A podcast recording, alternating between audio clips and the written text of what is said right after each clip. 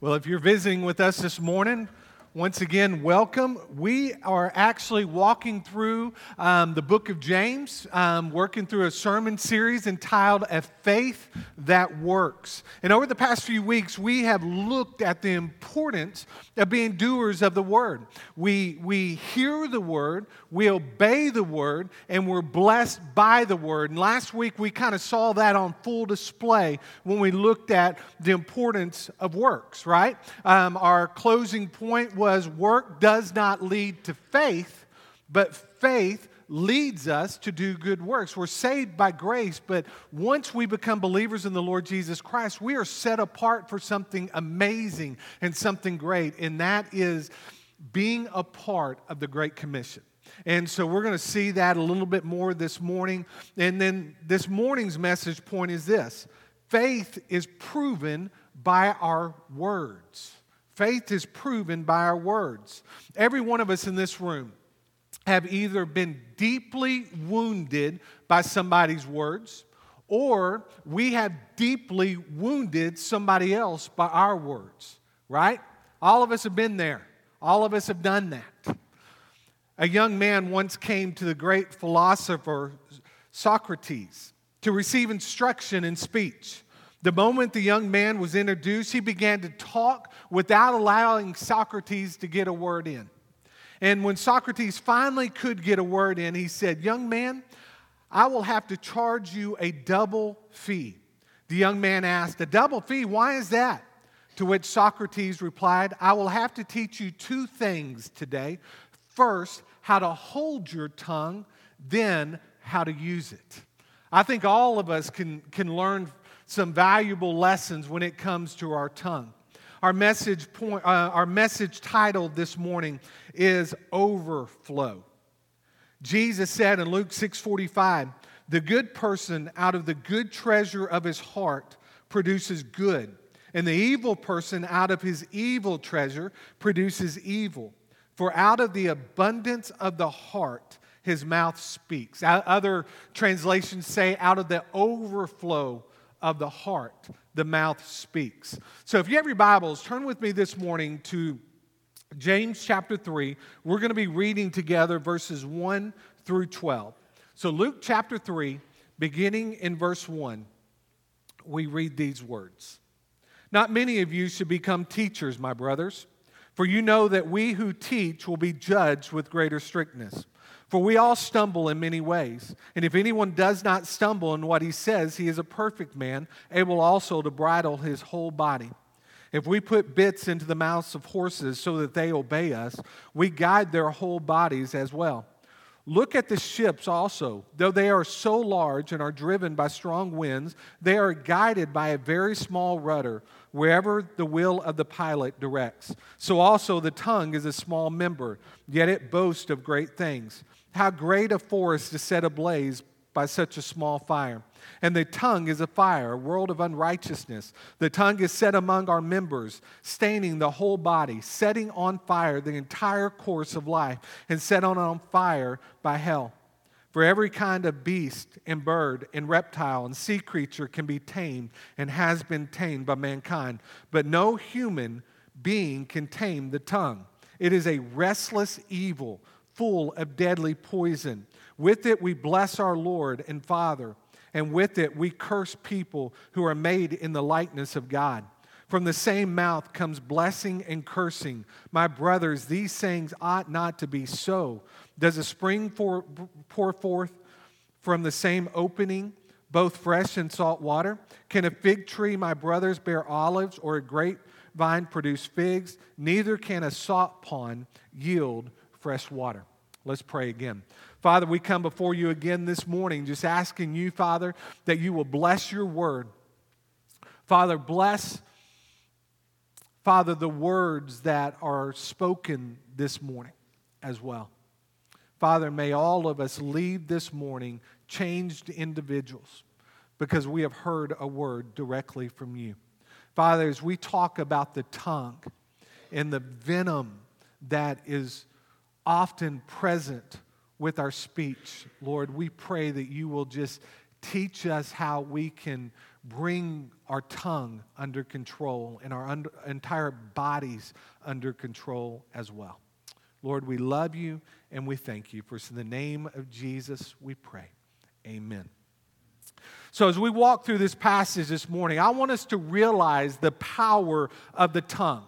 The tongue, if it goes unchecked, is a destructive force, isn't it? It's, it's almost like you and I have dynamite in our mouth.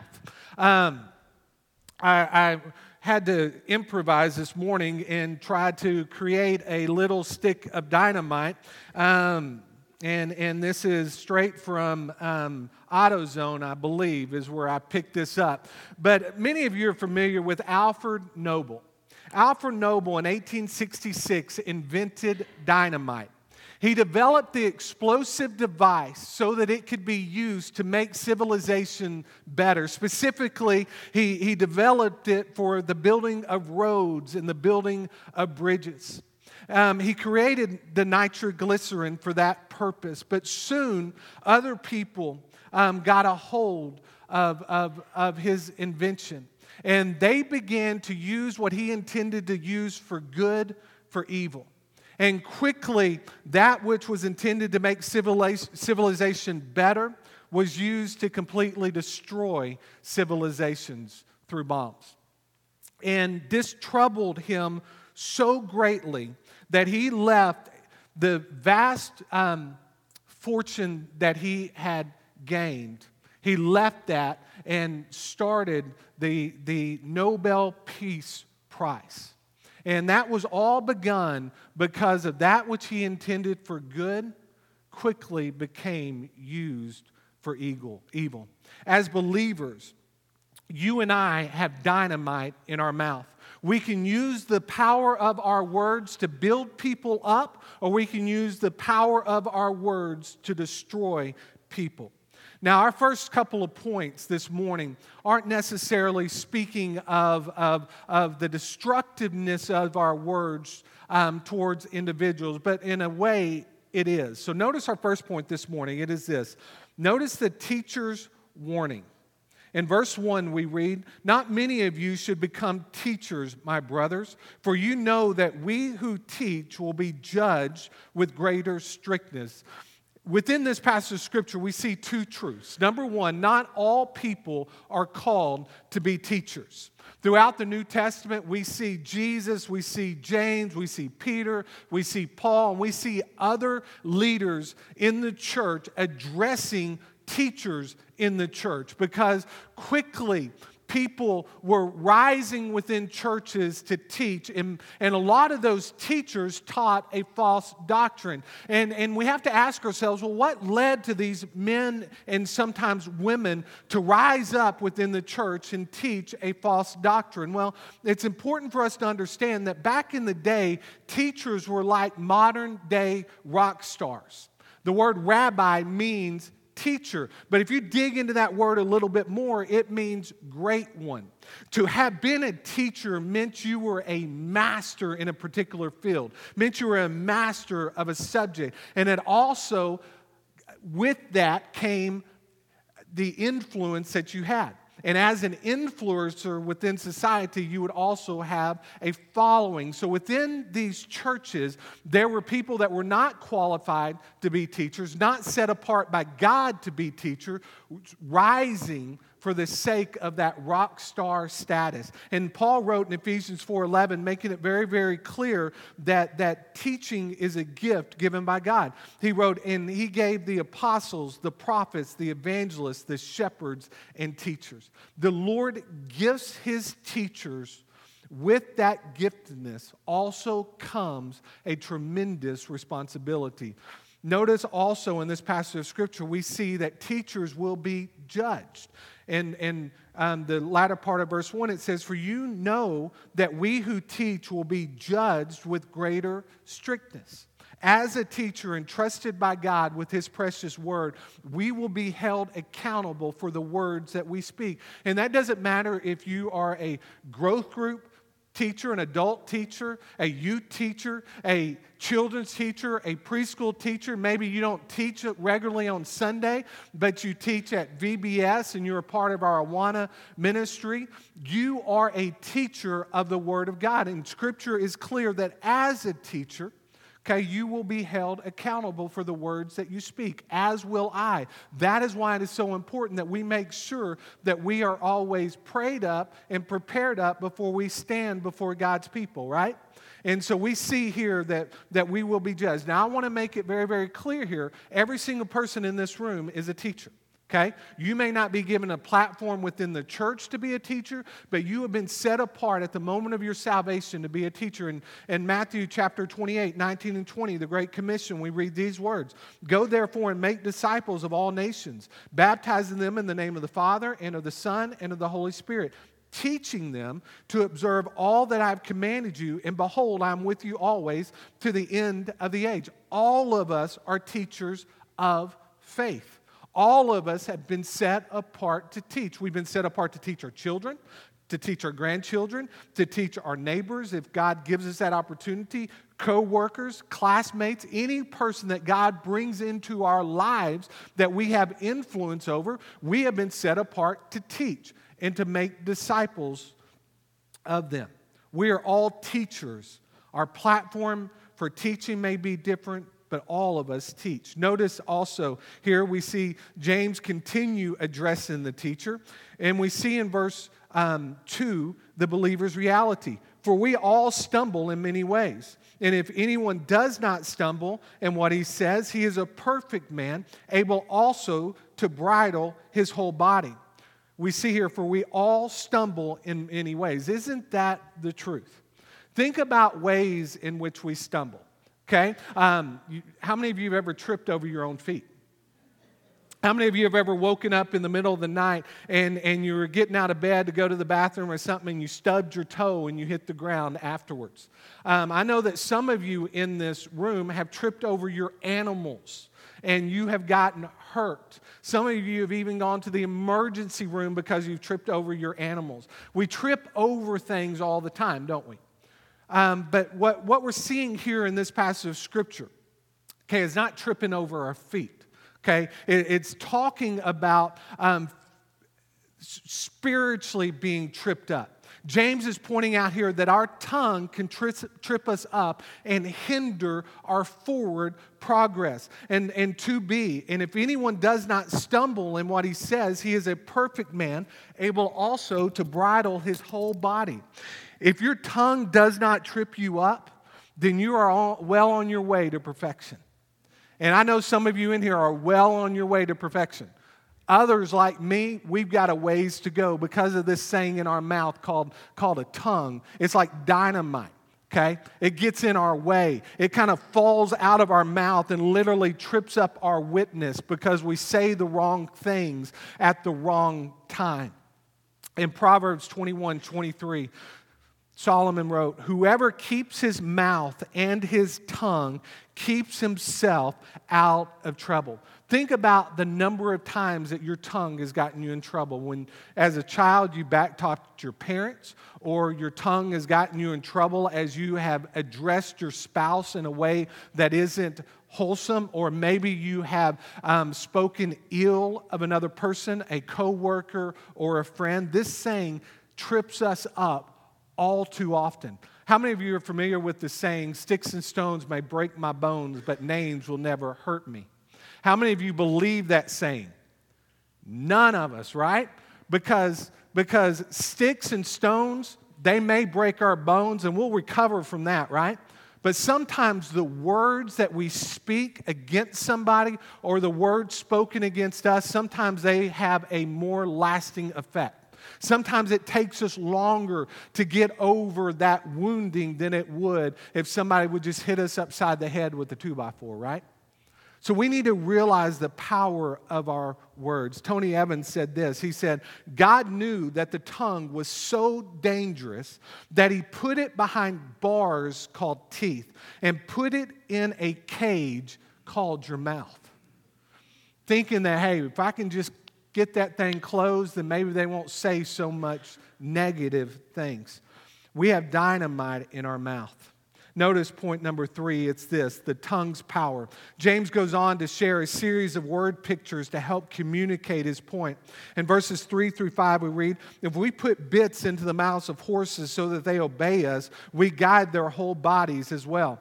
Look at the ships also. Though they are so large and are driven by strong winds, they are guided by a very small rudder wherever the will of the pilot directs. So also the tongue is a small member, yet it boasts of great things. The first thing we see a few different illustrations that um, James speaks of. The first thing that he talks about is how this little, um, this is a bridle. Okay, Chief, thank you for letting me borrow this this morning. Um, but right in the middle of this is a bit. Okay?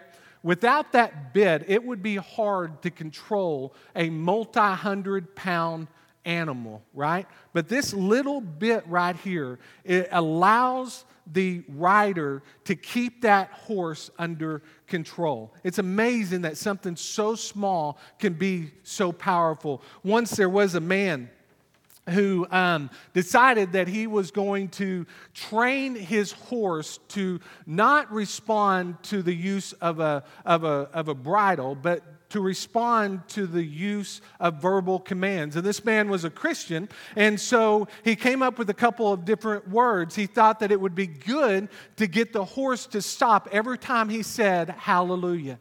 And every time he said the word, Praise the Lord, the horse would, would go. And so this man used those commands and trained that horse well. Um, but soon he stopped using those commands and went back to the old school style by bridling up the horse and, and he, he would maneuver that horse wherever he wanted to go. But one day he decided that he was going to go back to using verbal commands. And so he was out on a ride one day and he was galloping along. And then all of a sudden he starts getting really, really close to the edge of a cliff. And he started panicking because he could not remember the two words to make that horse go and stop. And so he began to just scream out different, different religious words. He said holy, he said worthy, he said amen, on and on and on. And finally, he remembered the word hallelujah. And so he screams out the top of his lungs, hallelujah. And that horse stops right at the edge of that cliff. And so the man, he took off his hat and he wiped his brow and he goes, Praise the Lord. and over the cliff they went. The tongue is a powerful for- force, isn't it? What we say matters. The next illustration that James speaks of here is, is the, the, the use of a rudder. How a small piece of metal just below the waterline is able to control a mighty ship.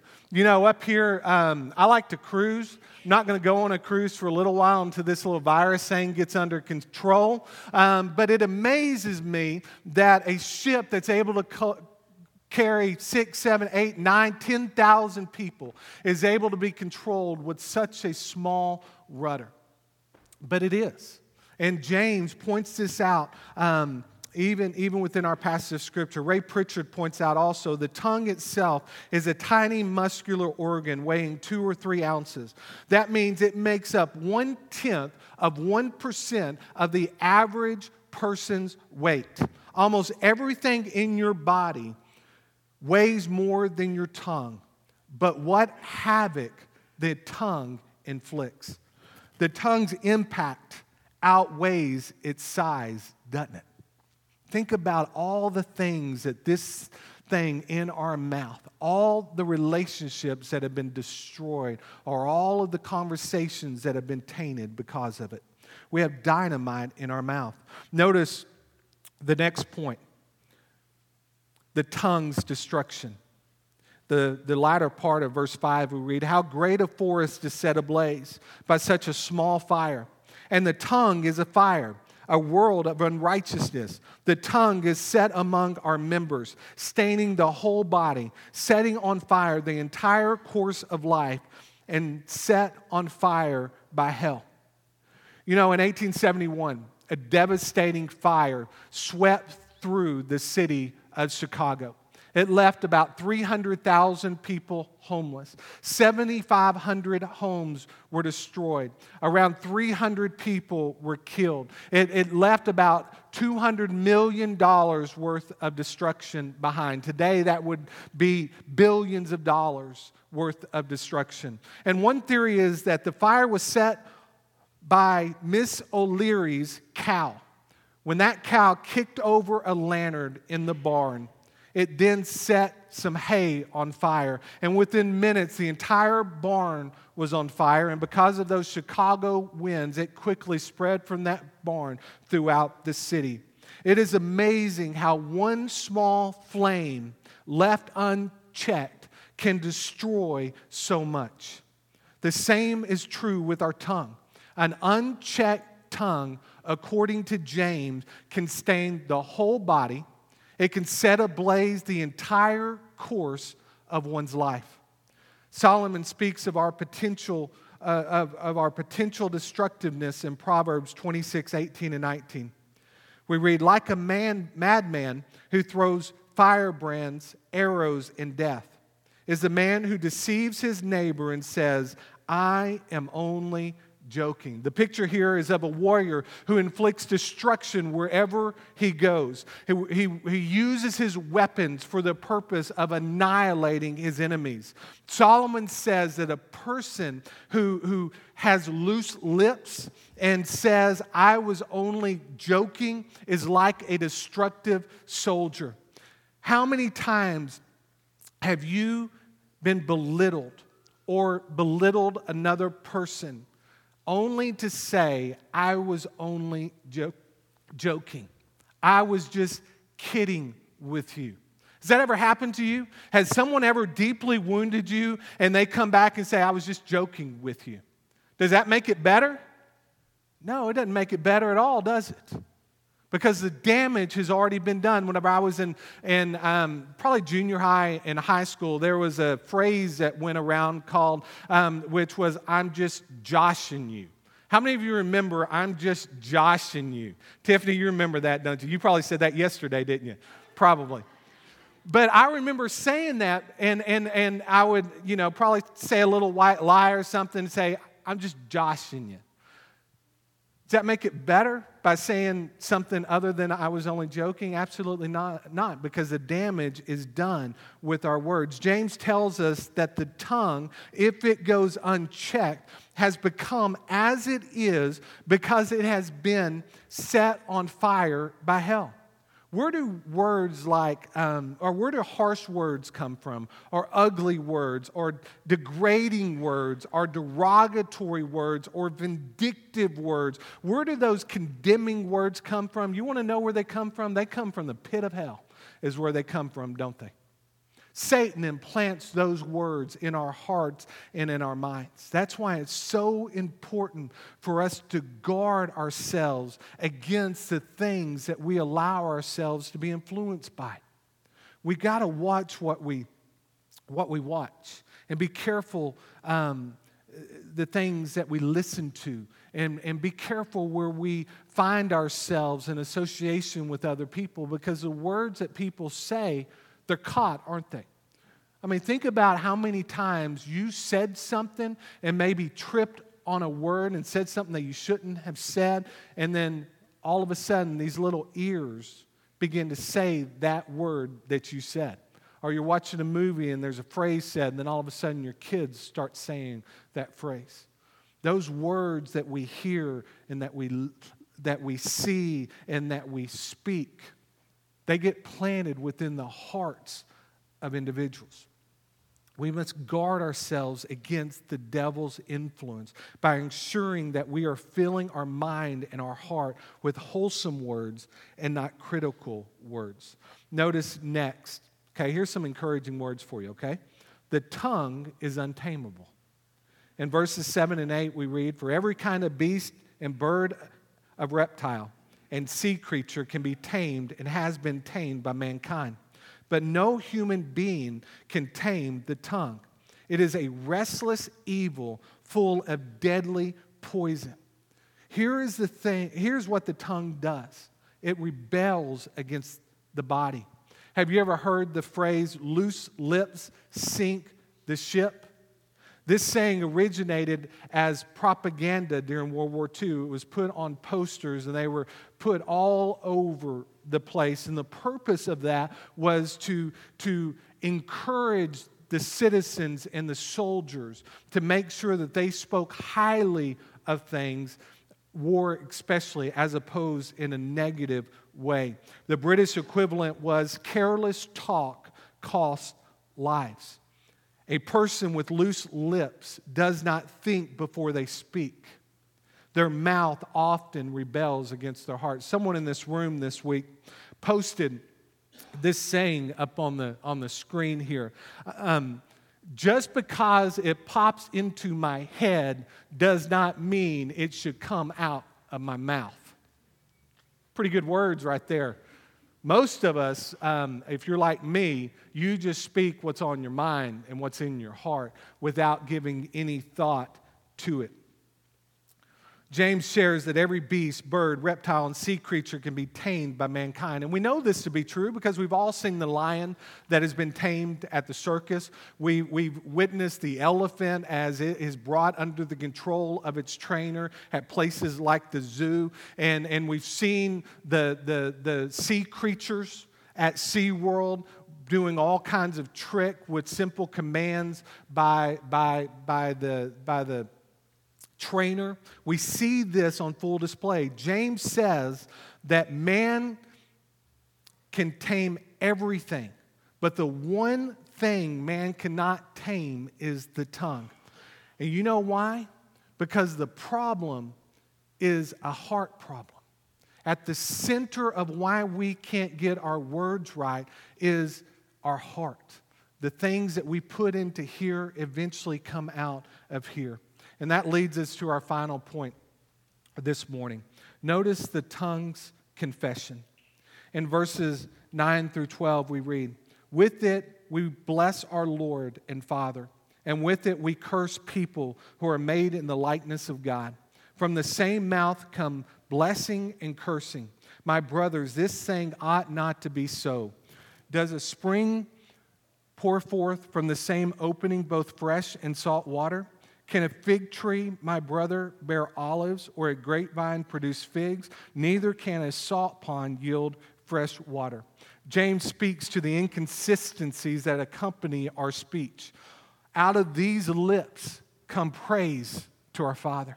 This morning, I pray that every single one of us participated in worship. And out of these lips came forth praise to God the Father. Now, let me ask you this before you got here this morning, what was it that came out of your lips? Was it wholesome things? Man, did your kids say something that kind of got under your skin? Did your parents say something that got under your skin? Did somebody say something that just kind of made you mad, or somebody cut you off on your way to church and you said something that probably wasn't the most wholesome thing? Out of these very lips come praise, and also out of these very lips come cursing.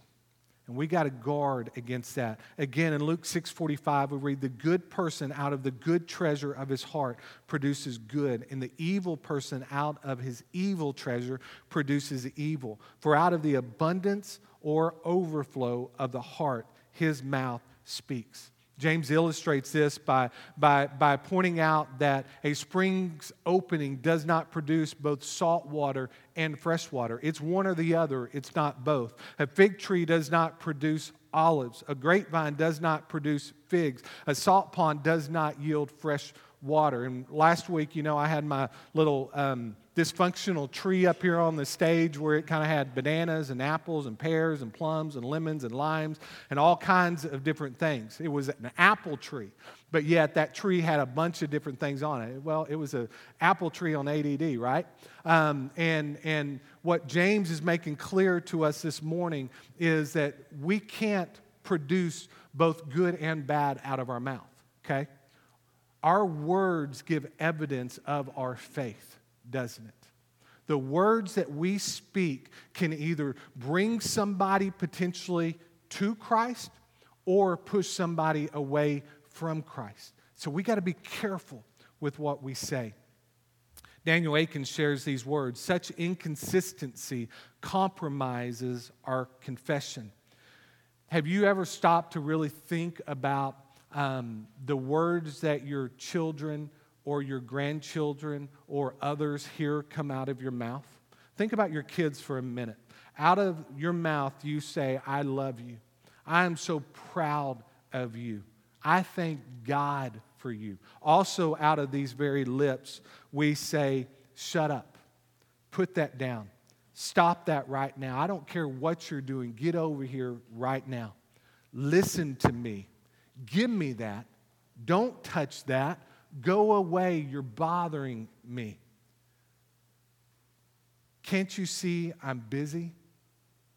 That was dumb. Why did you do that? Can't you do anything right?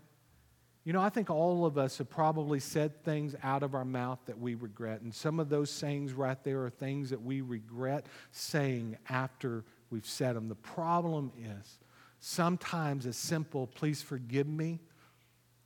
Yes, biblically, we know that's enough, but for a little child that doesn't really understand what forgiveness is all about and how to, how to remove the damage that's already been done, it kind of sticks with them for a while, doesn't it? We need to be careful with what we say. Our words are powerful when directed at our children or directed at others. The tongue's purpose is to bring, bring praise to God and praise to man. Let us replace that which is condescending and condemning with that which is God honoring, fruitful, wholesome, and life giving. As we close this morning, how do we do that? Well, talk less, listen more. Memorize scripture.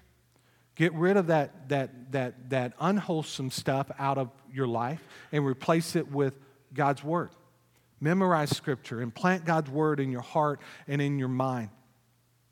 Build others up. Make that a habit to build people up and not tear them down. One writer shared this acronym think first. Ask yourself before you speak is it true? Is it helpful? Is it inspiring? Is it necessary? Is it kind? Think first. Take a moment to think before you speak. King David wrote these words in Psalm 39:1. I will guard my ways that I may not sin with my tongue. I will guard my mouth with a muzzle.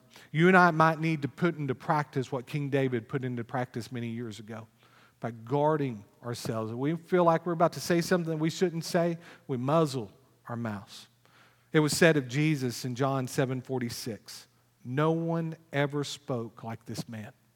Can you imagine if it was said as, of us as believers in the Lord Jesus Christ that people just don't speak like that? No one ever spoke like this man. May it be said of us as believers that no one speaks like them. Let's, let's this morning think before we speak. Let's take God's word and hide God's word into our heart so that we can be the difference makers that God wants us to be. Our faith gives evidence of our, our, our, our, our, our, our words. And, and what we do gives evidence of our faith. We need to be careful with what we, what we say and what we do because people are watching us. You know, as I close this morning, I want to get you to begin praying with me about something. On March the 22nd, okay, that's a couple of Sundays from now, I want to challenge us as a faith family to enter into a 21 days of fasting period, okay?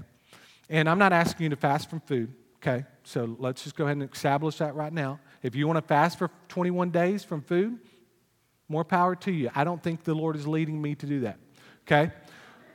But there are some things that we can fast from to help prepare us spiritually for what we believe the Lord is wanting to do here at Friendship. Um, maybe you need to fast from a meal a day or um, once a week, fast for the day. And during that time, as you're fasting from a meal, replace it with the Word of God. Spend that time praying. Maybe you're just going to skip lunch. Well, spend that time praying to the Lord. You know, maybe it's that the TV, you need to fast from that. Maybe you need to fast from social media. Figure out something that is in your life that's hindering your relationship with the Lord and fast from that and replace it with something of the Lord, like His Word or prayer or service or all of the above. Now, as we seek to become the men and women that Christ has called us to be, it's important for us to get to the point in our lives where we are replacing the, the ugliness in our lives with the things of God. Yeah, the moment of our salvation, we became a new creature. A new creation is what we were made into. But over time, sometimes the world gets back into us, right? And we've got to be reminded of the need to get the world out of us. And as we enter into this time of 21 days of fasting, there'll be more information coming up over the next couple weeks. Let's make a commitment that we're going to just get that stuff out of us that isn't wholesome and put in some things that are wholesome, some things of God. You know, this morning, I don't know what kind of decision you might need to make as we enter into this time of invitation. You may be here this morning and you don't have a relationship with Jesus Christ. And today is the day that, that you know that the Lord is calling you unto salvation. He's calling you to repent of your sins. He's calling you to cry out to Him to be the Lord and Savior of your life. If that's you, I'm going to be standing here at the front, and I would love to share with you more about how you can enter into a relationship with Jesus Christ. You may be here this morning, you've been visiting friendship for a while, and the Lord is leading you to make friendship your church home, and we welcome you, and we'd love for you to do that. You may be here this morning, and you realize that man, the things that I've been saying, the words that have been coming forth out of my mouth, man, just are not the best words, and I need help. Man, just spend this time of invitation just praying to the Lord and saying, Lord, help me. Help me to learn to think before I speak. Let's stand together. I'm going to lead us in the time of prayer. And When I say amen, if there's a decision you need to make, you come. Lord Jesus, again, we come before you now just thanking you for this morning thanking you for the privilege of being in your house, Father. Thanking you for your word, Lord. Thanking you for the book of James. Thanking you for the words that were penned by him, Father, about 2,000 years ago. We thank you that they are just as applicable today as they were the day that they were penned. And so, Father, I pray, Lord Jesus, that you will help all of us in this word, this room, Lord, learn to bring our tongue under control. Father, we know that it is explosive. And so, Father, may the explosions out of our mouth be words of God, words that build up instead of tear down. Father, I pray this morning that there is someone here that does not have a relationship with you, that today you will draw them unto salvation. Father, may today be the day that they repent of their sins and say, Jesus, forgive me. Jesus, on this day, I am making you Lord and Savior of my life. Father, move now during this time of invitation. First, in Jesus' name we pray. Amen. Well, with every head bowed and every eye closed, let's just spend some time praying. If there's a decision you need to make, you come. Our instruments are going to play for a moment and then we'll sing together. But until then, let's pray and ask the Lord how He would have us to respond to this message, or you come if the Lord is leading you to come.